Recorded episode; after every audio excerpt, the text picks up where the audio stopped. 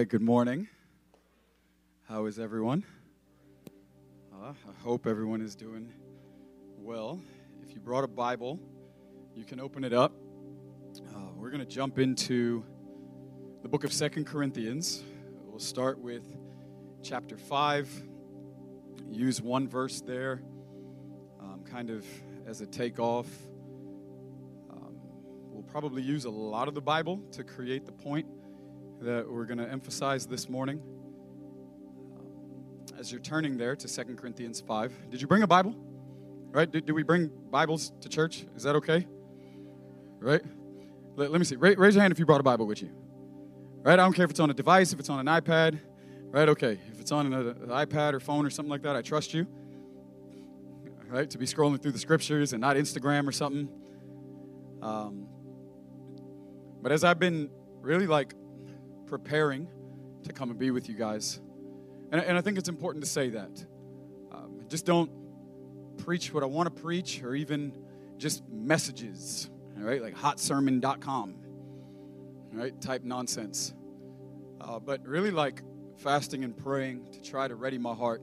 Man, Lord, what are you saying? Like, I want to come and, and contribute something that's by your voice. Um, I felt a drawing to certain passages, and the, the phrase kept coming up in my heart as I prayed, and, and it's what we're going to be after this morning. All right, as, as you're turned there, um, as we go to Second Corinthians 5, uh, I always want to say what an honor it is to be with you guys. We absolutely love your pastors, Keith and Julie, and, and the kids, and uh, Isabel and Abishai, everybody. They've become family to us over the years. It's amazing to run with you guys. Man, we honor you.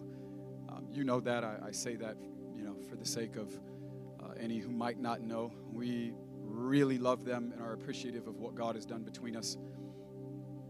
But as, as I set myself to pray and to ready my heart, this phrase kept coming up in my heart. And uh, it's something that I, I'm not going to be able to accomplish. It's something that uh, regardless of the financial stature that someone may have in the room, you're not going to be able to buy this. Um, your relational equity, doesn't matter who you know, all of these types of things. Uh, it's something that either God, by His own grace and the power of His Spirit, is going to accomplish in us and make real, um, or there is really no hope of exiting the situation that we're going to describe. Um, and by that, what I mean is the phrase that kept coming up in my heart is delivered from desire. Delivered from desire. You see, in 2 Corinthians 5, verse 17, Paul, he, he makes this, this statement. He's describing things that God has done and the desire that God has, because God has a desire. There's something God is doing. Uh, it's not random, but it's actually very pointed, and God is incredibly strategic as He is superintending history to drive it all towards the conclusion of what it is that He says He wants. Right? God is a family man. We understand that. God is a family man, and He wants a family that He can share Himself with forever. Part of that is presenting His Son with the bride that He deserves right? The bride, the bride of Christ, the church, this suitable helper we learn from Genesis 2, this comparable companion that will rule with him in the place of eternity alongside of him. Uh, when the bride has made herself ready, Revelation 19 7 says, then the marriage supper of the Lamb will come. Right? We realize the longing in the last days um, every other cry, every other desire, uh, every other lesser lover will have been offloaded from the heart of the bride. And Revelation 22 17 tells us that the Spirit and the bride will finally be crying out for a singular thing or the same thing. But we have this reference to the bride, and, and in consideration of this bride, of this church, of what God desires and what God is doing in order to accomplish or to arrive at the destination that he desires. In Second Corinthians 5, Paul makes this statement in verse 17. right now, now this is it's familiar language for us right it, it, what's preceding verse 17 is you know we no longer regard people according to the flesh we used to do those things right we used to just simply and only view people according to a fleshly capacity he's like we don't do that anymore because god has changed the game and he says if any man is in christ that man is now a new creation Another translation would say a new creature. The idea that Paul is stating here is that because of the desire that God has, God has done something. His desire led him to do something, and the something that he has done is helping to accomplish the overall goal that he's after. Because God wants a people for his son this people for Jesus or this people that are being formed for Christ, right? This comparable companion, this suitable helper. Paul's reference in Second Corinthians 5 is that now, now, because of what God has done, because of the desire that God had, any man, now man is universal, meaning man, woman, right, young, old, any person that responds to what God has done and gives their life to Jesus, they are now considered to be in Christ. Right? This in Christ is not some worldly distinction, it's not a religious category. Um, it's not a subcompartment of religiosity that we just prefer the expression of Christianity better or above all of the other, right, religious compartments. No, no, it's none of these things. Jesus in John 3, in speaking with Nicodemus, he says, unless a man is born again. Born again. Nicodemus is obviously confused. He's like, You can't tell me that the goal is to come back out of the womb of my mother. Like, he's like, No, no, this born again experience is something that has to be from above. It's something that has to be by God's Spirit because unless the Spirit actually does something real in you to radically transform you. This is what we would call the born again experience. The born again experience is actually a work of the Trinity. It's the Father that has a desire, and by the work of the Holy Spirit, the Holy Spirit reveals the Son because the desire of the Father is to honor the Son that He loves. We know that the Son is right now seated at the right hand of the Father, awaiting the time when the Father will release him so that he can have what we all know as his second coming. He will come riding on the cloud. He will have a kingdom. His dominion will be unending. This world and this age and all of the kingdoms of this world will become the kingdoms of our God. We, we understand. And so the Father has a desire to honor the Son and to reveal him to the people of the world by the power of the Spirit.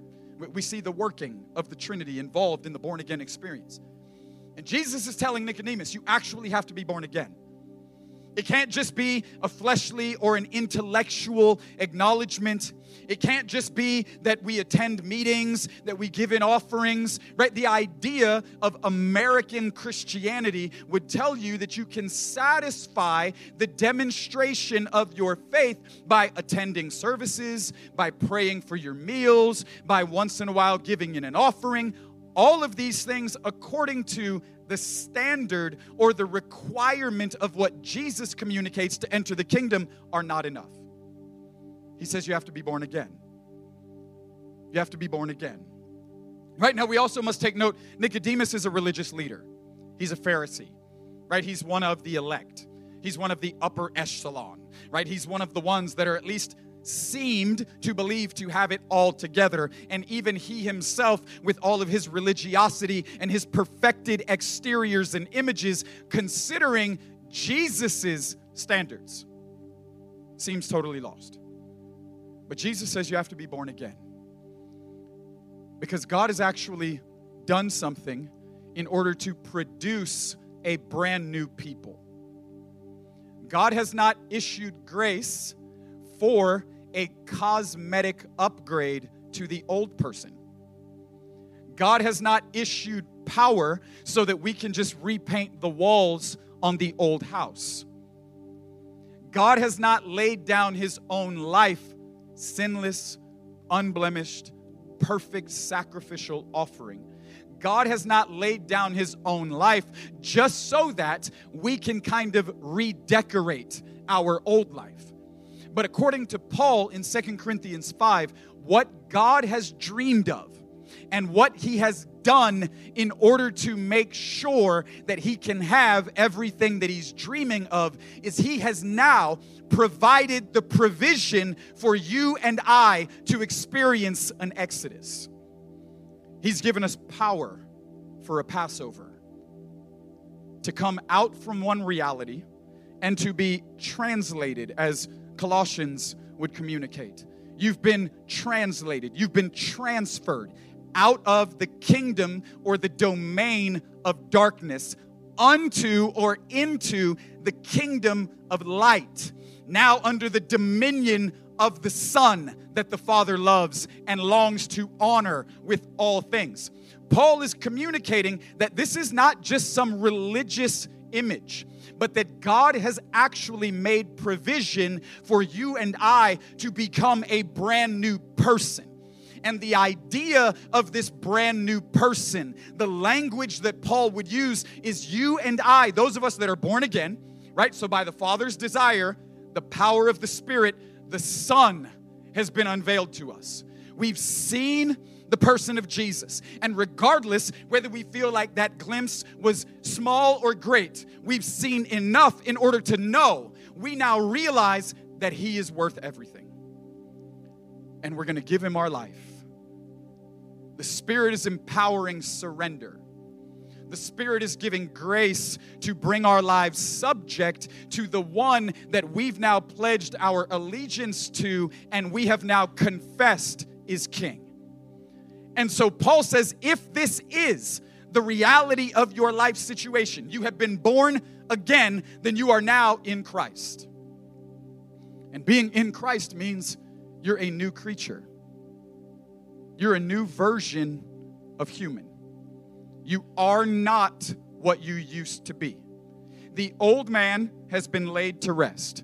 For if any man is in Christ, that man is now a new creation. That man is now a new creature. Old things have passed and all things have become new. This has been done by God Himself, reconciling us back to God in Christ. Paul is saying if you are in Christ, you are to be something entirely different than what you used to be. There's been power for a Passover. He's made provision for the experience of our Exodus. And obviously, I'm using language from the days and the slavery of Egypt intentionally to paint a picture for us. In the days when, for almost 400 years, the children of Israel experienced a bondage, an enslavement, they were taken captive. Pharaoh ruled in the place of Egypt.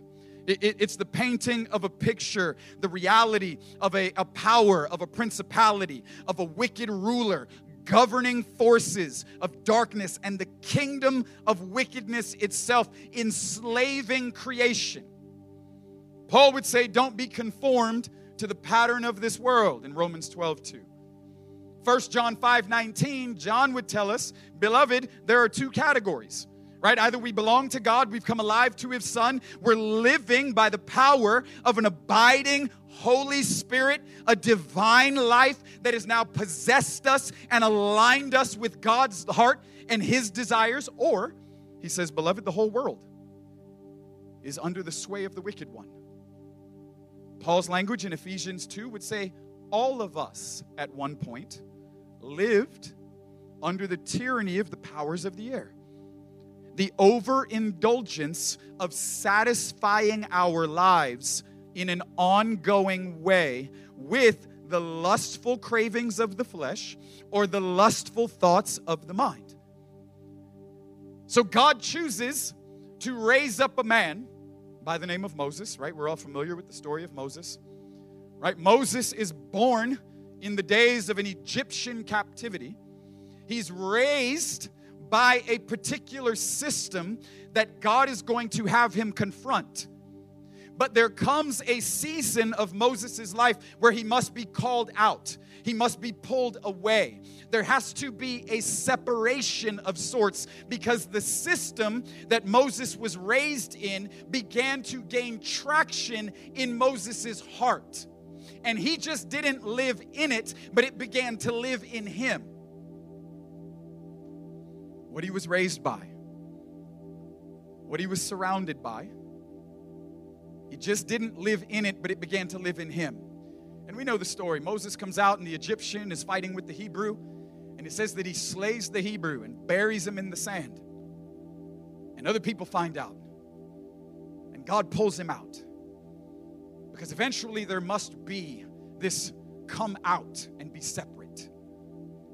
Eventually, God's desires to have a people for himself be ye holy, even as I am holy the dream of God to repopulate the cities and nations of the earth with a radically transformed people, with a people that have been redeemed, they've been reconfigured. They're a new version of humanity. They are a sign and a wonder because they are something entirely different than what the fleshly man or the system of the world is able to actually produce. They are bright, they shine, they burn, they've come out, they are separate, they are provoking because the world recognizes they can't produce a product by the power of what God has done. This new creation is one of the means it's one of the channels that God is actually glorifying Himself in and using to ready the earth for the day when he will return his son. And our hearts, as a new creature, are being readied for the return of King Jesus. And now our lives are being used in an instrumental way as God is literally scattering us all over the world and planting us in the soil, every continent, every nation, every city, so that we together, as this family of new creatures can help in the dream that God desires. And Paul is saying that there's actually power to produce this people. And Moses gets ripped out, but he comes back. And he comes back. And when he comes back, there's the confrontation of kingdoms. And the confrontation of kingdoms is so that God can establish himself right? God is. It's the way he refers to himself. The one who is and was and is to come. He is. And what he is, none can compare to. And so this isn't like a demonstration of power between two really amazing opponents, and we're just looking to see who wins out in the end. This isn't like blow for blow, tit for tat. This is not the story that the Exodus situation is actually communicating to us. Moses comes back, and it's not for some rival or some competition, but he comes back so that God can expose and make a mockery of all of the idols of Egypt. And all of the gods of Egypt, they are put out on display, and they are made a mockery of as through nine, ten different plagues, God establishes himself as the one who is the most high.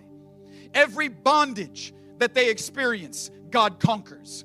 Every limitation due to wickedness that has governed the experience of their lives, God overturns. He issues power through signs, wonders, and a demonstration of Himself to a people that completely overrides the seeming authority that Pharaoh enjoys. And God comes to show who He is. And in showing who He is, He defeats darkness and calls a people out of the prison cell of wickedness.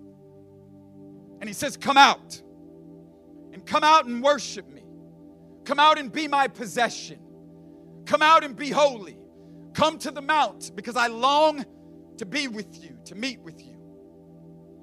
And Moses leads the charge, and God demonstrates himself above and over the wickedness of Pharaoh, the system of the age, and the powers that governed what was the old experience of our life. Because this is the consideration that Paul is issuing.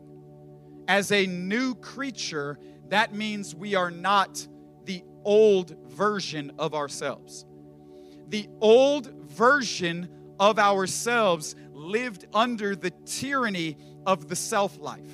And the self life was being constantly infused by the influence of powers, by wickedness, and what we knew to be natural was because of the nature that we inherited as a consequence of the garden.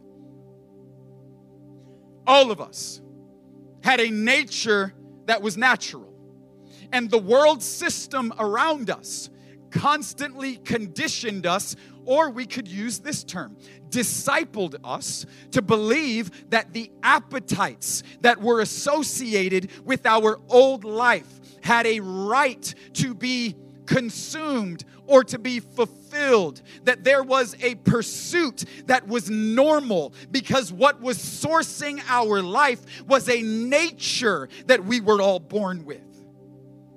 This is the consideration in Galatians 5, where Paul says we are no longer just simply natural alone according to the self life or the old nature. He says we're now a spirit people. And as a spirit people, we are now led by the Spirit because we live in the Spirit. And our nature has been radically transformed our appetites have been reconfigured because the life that we now live is a life that has now been given to us by the power and the grace of God's own Spirit that is now alive on the inside of us. Because those of us that have pledged our allegiance, we've given our confession, we've bowed our knee, we've surrendered our life, God has filled us with His Spirit. And in filling us with His Spirit, He has conquered the old man and the nature associated with the old man. This is not a move that was counter. It wasn't like, oh, well, if you jab, I'll jab. This was not a move that was counter, it was a move that conquered. Paul says in Romans 6, in the consideration of entertaining sin or enjoying it because God has now given grace, and I love the way that the Passion Translation writes it. He says, How can we even be talking about sin? You've moved out of that house. You no longer live there. It is no longer your, pli- your primary place of residence. Why do you think that you can vacation there from time to time whenever you've determined that it's appropriate? Paul is saying that because of what God has done, we have now experienced a wild and powerful transformation. And part of this wild and powerful transformation is a radical reconfiguring of our nature to where now certain things that are natural are because of this new nature that we have. So now, according to Matthew 5, verse 6, which is actually Jesus on the side of the mount issuing the Beatitudes, Jesus says, Blessed are you when you hunger and thirst for righteousness.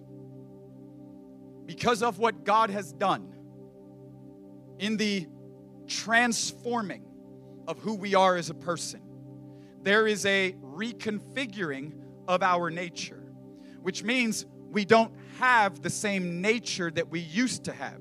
The things that used to be normal because it was natural are no longer normal because our nature has been radically changed and God has given us his life, and now His Spirit is what's sourcing this new life that I now live. So now there are things that are normal because they're natural to God.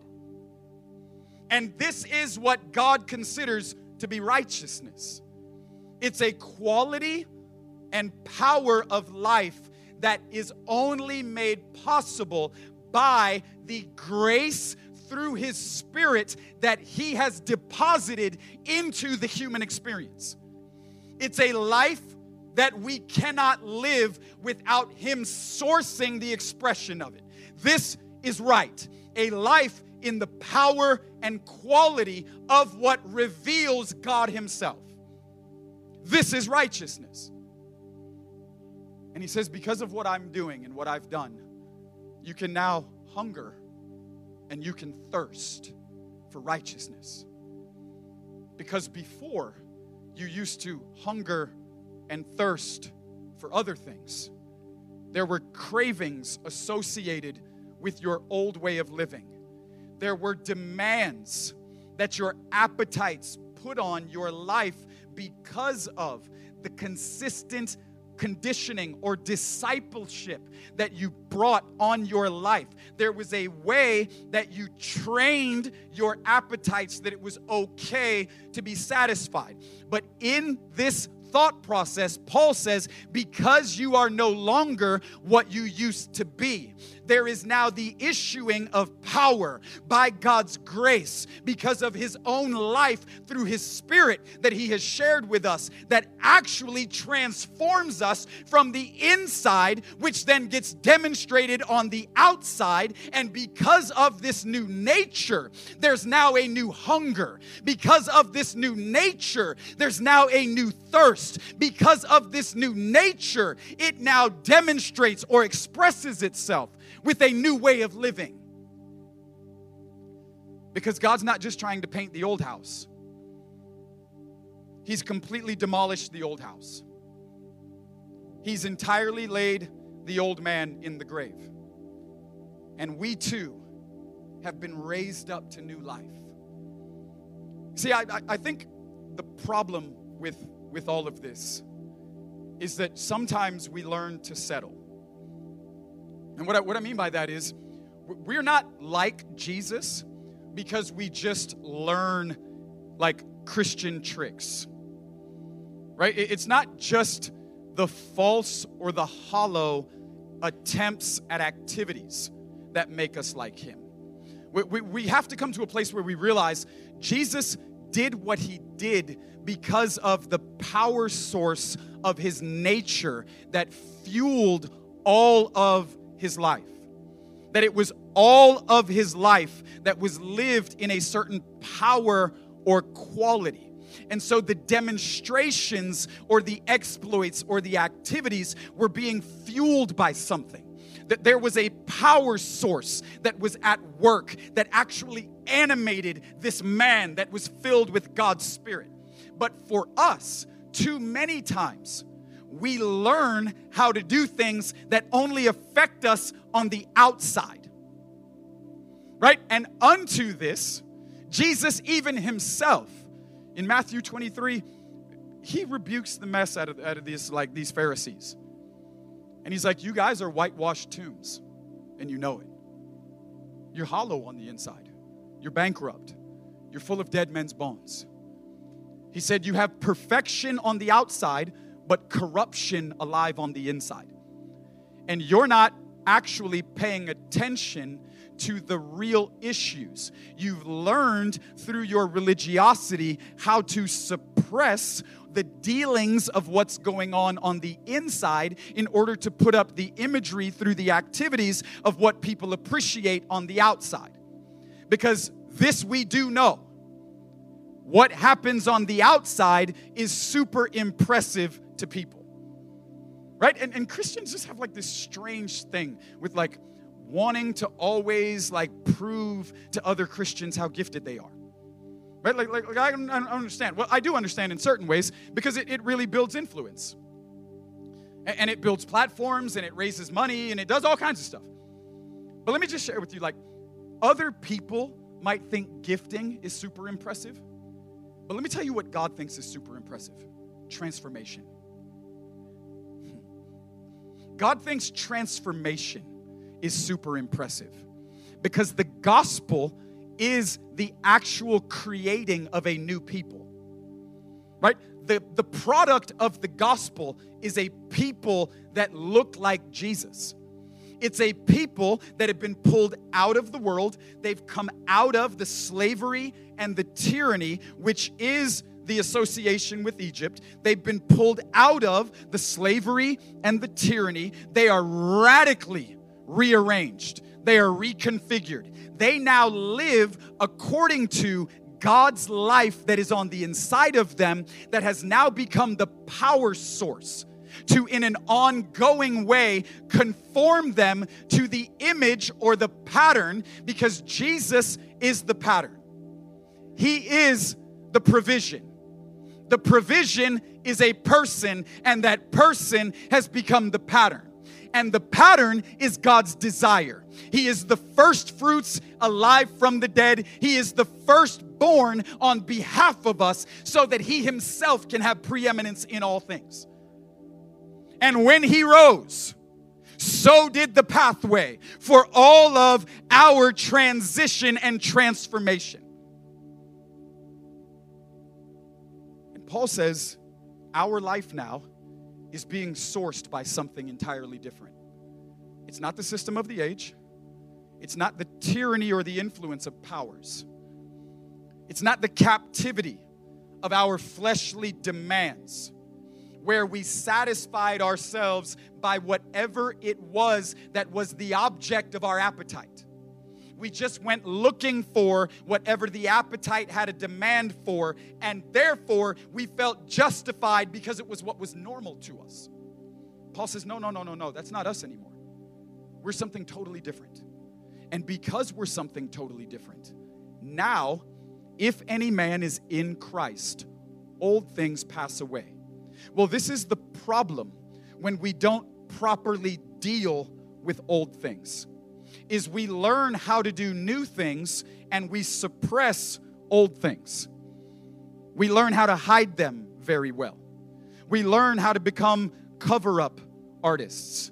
We learn the perfection of religiosity we learn how to keep decorated the imagery or the ideas or opinions that we want to be formed about us. And we long and we hope in desperation for the moment where, like, the proper exposure doesn't happen to the corruption that I know is still alive on the inside.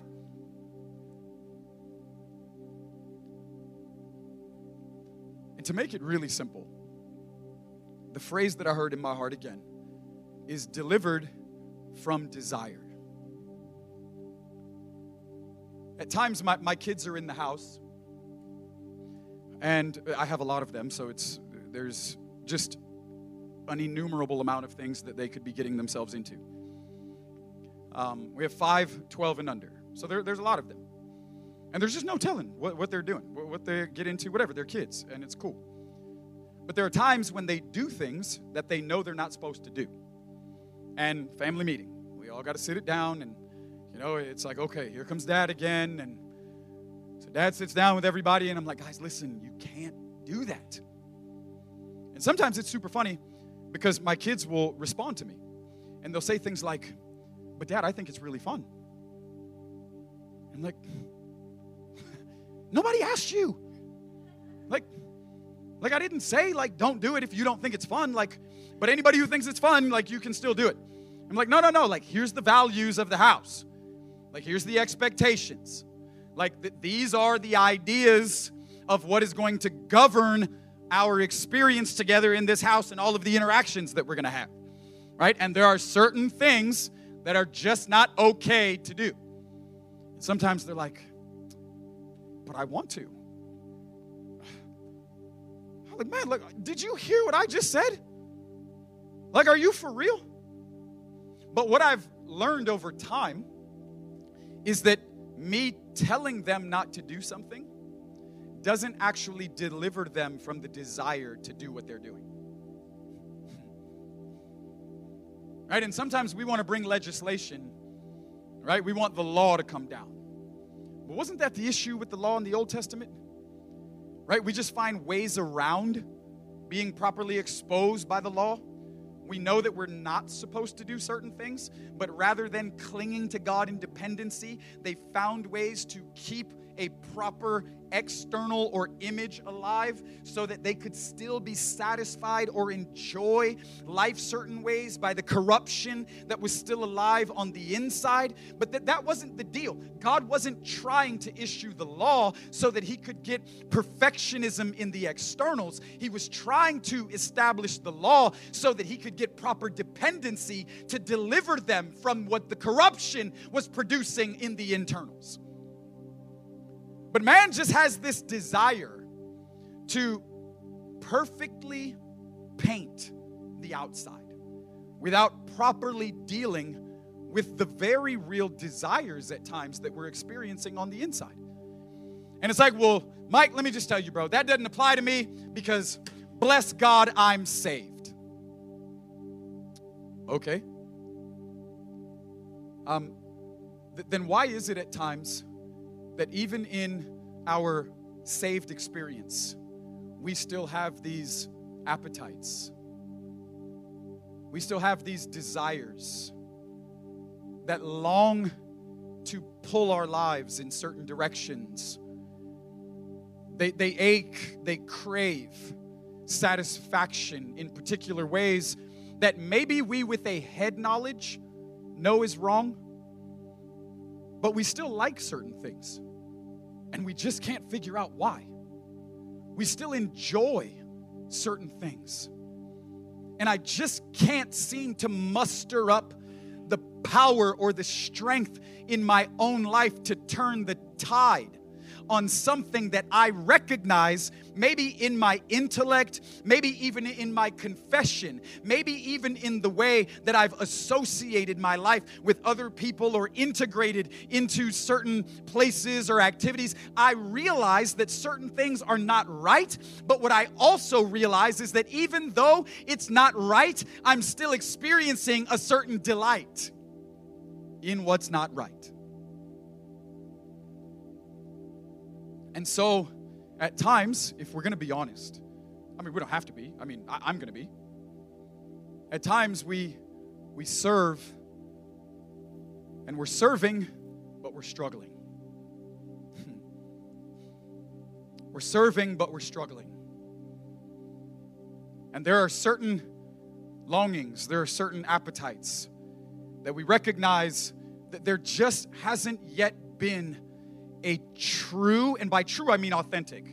I'm not meaning like just some cover up imagery, not just some abstract thing, but there hasn't been a, a authentic application and experience of God's grace that has properly delivered me from certain desires. I still have certain desires that are alive on the inside, and I might not like it, but I still find delight in certain things that I know are not in accordance or in alignment with the way or quality of life that God is seeking to source by His own Spirit. And so there's this tug of war at times, this battle, this Romans 7 conflict, where we know right but do wrong. Because sin is still longing to source certain pursuits. Sin is still longing to govern certain appetites, right? This is what Paul references in Philippians 3. He says, Some are out there preaching, right? It's like vain ambition, it's all just chaos. He actually calls them enemies of the cross. And then in verse 18, he says, But to these guys, their God is their appetite. Like their God is their stomach. Whatever they're hungering after, whatever seems to put a demand in a fleshly way, it's what they still find delight in. And they just haven't been delivered yet from the desire associated with certain things that are still attached to an old way of life. And so we're serving, but sometimes we're serving and we're struggling. Right? We know we come and we sing songs, but yet we go home and we're still battling with porn and perversion and lust and the entertainment that comes through like a sexualization of culture. Right? We come and we give in offerings and we pray prayers And we may even serve in like sub or supplemental ministry categories here right? But the perversion is leading us to satisfy our life in a certain way, whether it's just visually or whether it's even physically, right? And physically meaning like entering into maybe like masturbating and things like that. I'm not laughing because I think masturbating is funny. I'm laughing because some of you are probably only going to remember that I said masturbating. That's all you're going to remember. He's going to be like, oh my God, I can't believe But we're serving, but we're battling. Right? We come and we're a part of the greeting team or we play an instrument. And I'm not saying these things out of some sort of like desire for information or, or whatnot. My heart is it's pure, like before the Lord in, in the things that I'm suggesting. I'm not suggesting by the examples that these folks are doing the things that I'm saying. I say that just to be clear. Right? We serve in, in different ministries. But yet we're bound by addiction right? And there's substances that, that we're craving and that we're giving ourselves to, right? And sometimes nobody else knows because we suppress it really well, because we don't want the dealings of our delights in order to derail us because of the life that we know we're supposed to be living. But it's real in communication, it's real by the externals and the activities, but there's still corruption that's alive on the inside that I just haven't yet found a way to conquer.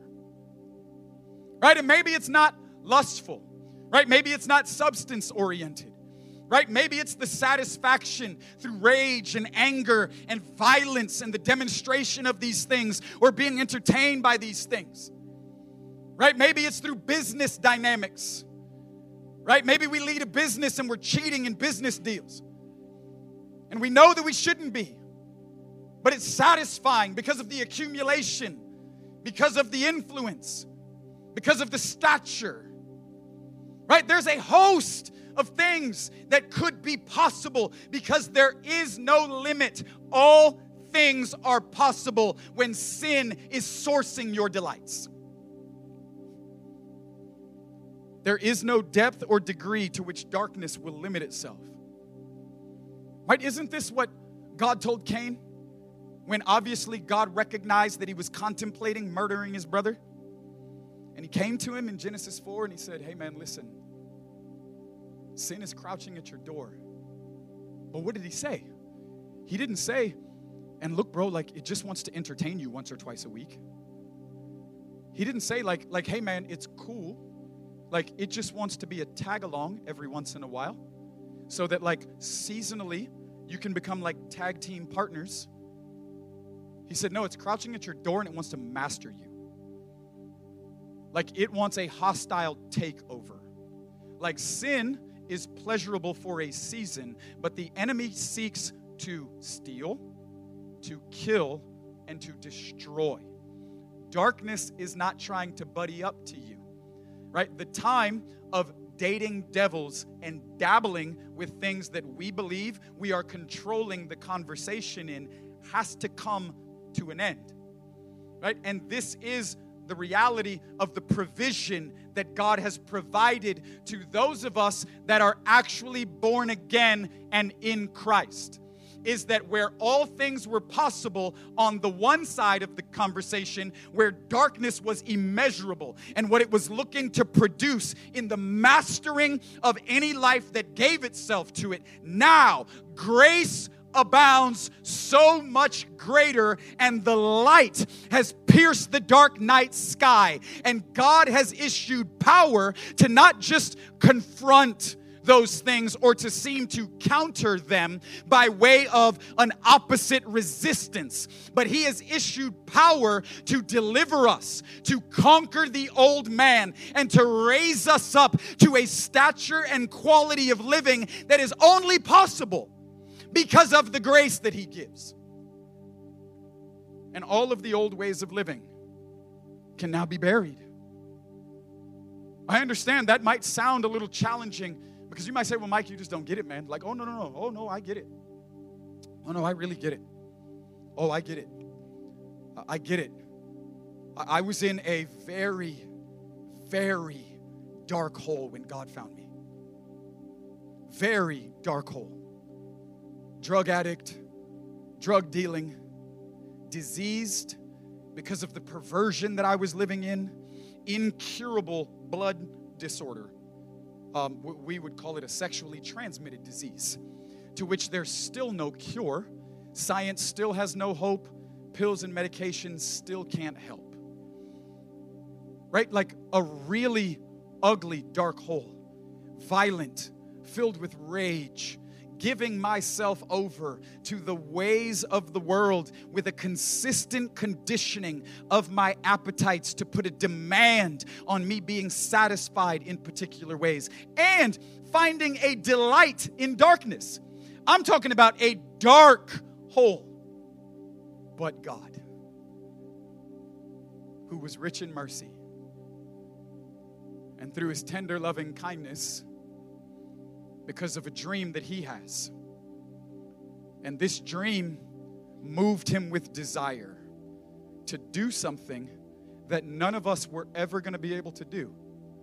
And now, because he has done what none of us were ever going to be able to do, we now get to do what we never would have been able to do, which is to live a life and a quality of life that is consistent in the cultivation of God's own nature. So that now what we see coming out of us becomes natural to us. And we're not having to get up and strive or get up and grit our teeth and, and grip the cross and all of this crazy stuff. We don't have to get up and try to pretend that we're like Jesus and try to perform in front of people. It begins to flow because what God has done is now bubbling up on the inside. This power source for life is now issuing rivers of living water. And these rivers of living water that are flowing up and bubbling up, they're actually saturating the entirety of who I am, and they're permeating all of what the expression of my life now is. And my life, the quality of my life, is being sourced by a divine life. And so the issuing or the demonstration of that divine life is natural now because what's natural is coming out of my new nature. And God has done it and He has broken open the way for you and I to be radically changed. And I believe this morning God wants to bring proper deliverance to desires that we came in with. I believe this morning God wants a real experience of His grace in order to destroy, to deconstruct, and to properly deliver from the delight of certain ways that are associated with old appetites and an old way of living. Where we no longer find delight and are drawn. Now, whether we respond to it or not is not actually the issue, right? This is the spirit of adultery that Jesus mentions. He says, no longer is it simply just an external issue. He's like, You've been told that a man is not supposed to actually cheat on his wife, right? Enter into the act of adultery, right? That's Old Testament law. He's like, Okay, cool. Well, I'll find a way around that. I don't actually have to do it, but I'm satisfied by the continual thinking about it. And he's like, No, no, we're going to deal with that too. Now, if you look upon a woman with lust, right? So it's not even necessarily the acting on it or the engaging in it but it's at times the delighting in a constant thought of being able to have or do something that we know we're not supposed to have or do, but that's the problem. Is I know that, but that's not what my delight is telling me.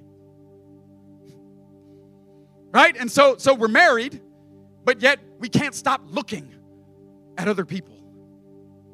Right? This is it's an issue. Right? It's a problem. But I believe that God wants to actually touch us this morning. And that God wants to give power to those of us who want to hunger and thirst for righteousness.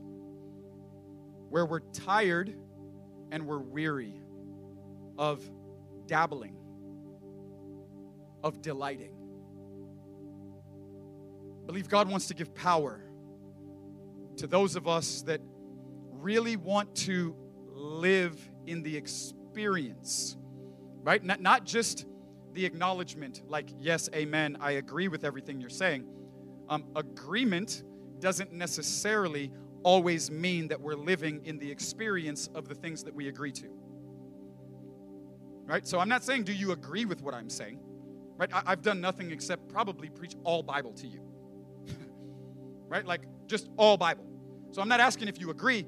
Amening this doesn't mean that we're actually living in the quality of consistent experience of this. And that's what I'm saying. Is that God this morning wants to give us grace to touch us in the place of our appetites so that we can be transformed in the hungers and the thirsts that maybe we came in with that are not revealing the quality of life that God desires for those that belong to His Son through this born again experience. And I can't make that happen for you. God has to touch us by His Spirit. But I believe that this is the desire of the Holy Spirit this morning. So I'm going to ask you to stand up with me, and in a moment, I'm going to ask you to respond in a certain way. And by that, what I mean is, I'm going to invite us to um, step out from where we are and, and come to the front and bring um, an offering to the altar. But before we do that, I'm going to pray something for all of us. And then I'm going to ask you to respond to God. Because I believe that if we would be transparent, right now, this isn't going to mean like we're going to come up here and turn around one by one and confess to everybody in the room, like, that would be tragic.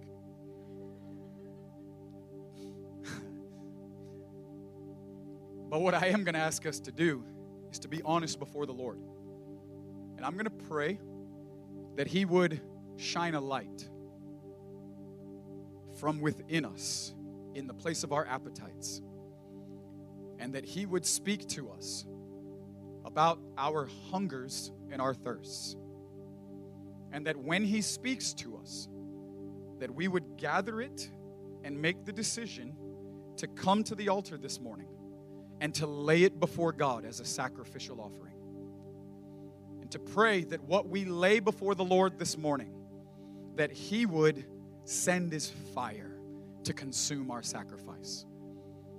Right? In the Old Testament, when they brought the sacrifice, the fire wouldn't fall until the entirety of the offering had been laid on the altar. Right? That's why there was no compartmentalizing with it. It wasn't like, well, these three pieces for you, these two pieces for me. Like, well, you can have four, I'll take one. Like, it was, no, I want it all. And when you give it all to me, I'm going to send fire. Right? But now that's also to say that possibly for some of us, we've gone through years, maybe decades of discipleship to condition our appetites to be satisfied a certain way.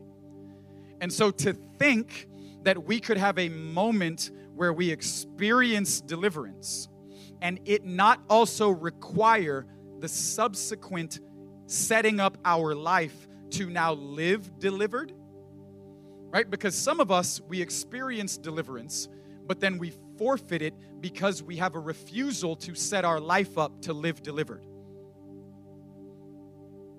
Right? We experience deliverance, God gives us power he touches us, He does something that's authentic, but then we go back out and we keep living our life the way that we lived our life, which is the consistent conditioning that trained our appetites to be satisfied a certain way. So now that God has touched us, we have to then set our life up to be trained or discipled to satisfy those appetites in a way that God says is right. This is our part. Set your life up to live consistently in what it is that I've done in you. Because there is a way of life that best stewards the grace that God has given us. And I believe that God wants to do that for us this morning. That He's going to touch you in the place of your appetite And He's going to speak to you about particular things. And then once we have acknowledgement that He's going to give us grace to respond to His invitation, and that we're going to be able to bring an offering to the Lord this morning, and we're going to bring it to the altar. And hey, listen, if I didn't like mention something in my little list of things that I chose to reference, right? That doesn't create an exemption in the conversation. We're like, well, you know what? I don't struggle with that, so that gives me my out. He didn't say what I actually struggle with, so that must not be something that God wants to deal with. Right? Like, we can be really silly at times. Right? Like, that's super silly. right? So let, let's let's understand, right? God is speaking to all of us. And when I ask him to speak to us, He's going to say whatever he wants to say, even if it's not something that I might have said. Right? So we're going to pray, and then I'm going to ask you to come to the altar because I believe we're supposed to bring the Lord something this morning. Because I believe that he wants to do something in us. All right, so let, us pray for a moment. Um, Jesus, here we are. And Lord, we love you with all of our hearts. And our hearts are burning, Lord, because we want to give our life to you. You've given your life to us, and it's done something real on the inside. We are not what we used to be. And now, like Paul says, I am what I am by the grace of God. Lord, we're asking you for real grace this morning to transform our lives. And we understand that that has to happen from the inside and then for it to get demonstrated on the outside. But Lord, the inside is where we need the help. In our hungering, in our thirsting, is where we need the help. It's in our appetites where we long for your help. It's in the way that we've conditioned our life to respond to certain cravings or invitations Lord, we really need your help. And so this morning, I'm asking you all over the room to speak to our hearts. And anything, Lord, that you shine a light on, I pray that we would respond to you. Anything that you speak to this morning, Jesus, I pray that you would give us grace to bring it to the altar and to lay it down before you, God, as a sacrifice. Understanding that at times we have a desire to be something different, but we also understand that we don't have the power in and of our own fleshly life to produce the outcome. Discipline alone will not properly deliver us from the delight that we find in certain old ways of living and thinking. Lord, we're not after some behavioral modification technique. We're not looking for some self help mechanism. But this morning we're asking you, send your fire, Lord. This morning we're asking you for grace, for dynamic power by your Spirit to fill us afresh and conquer our old way of living. Evict it, Lord uproot it and deliver us from it. Deal with us in the place of our satisfactions, we pray. And may you give us grace to be something that we know we cannot be. You've made a way. Power for Passover, provision for the experience of Exodus. It's time to come out and to be different, be separate. Thank you, Lord, for your grace.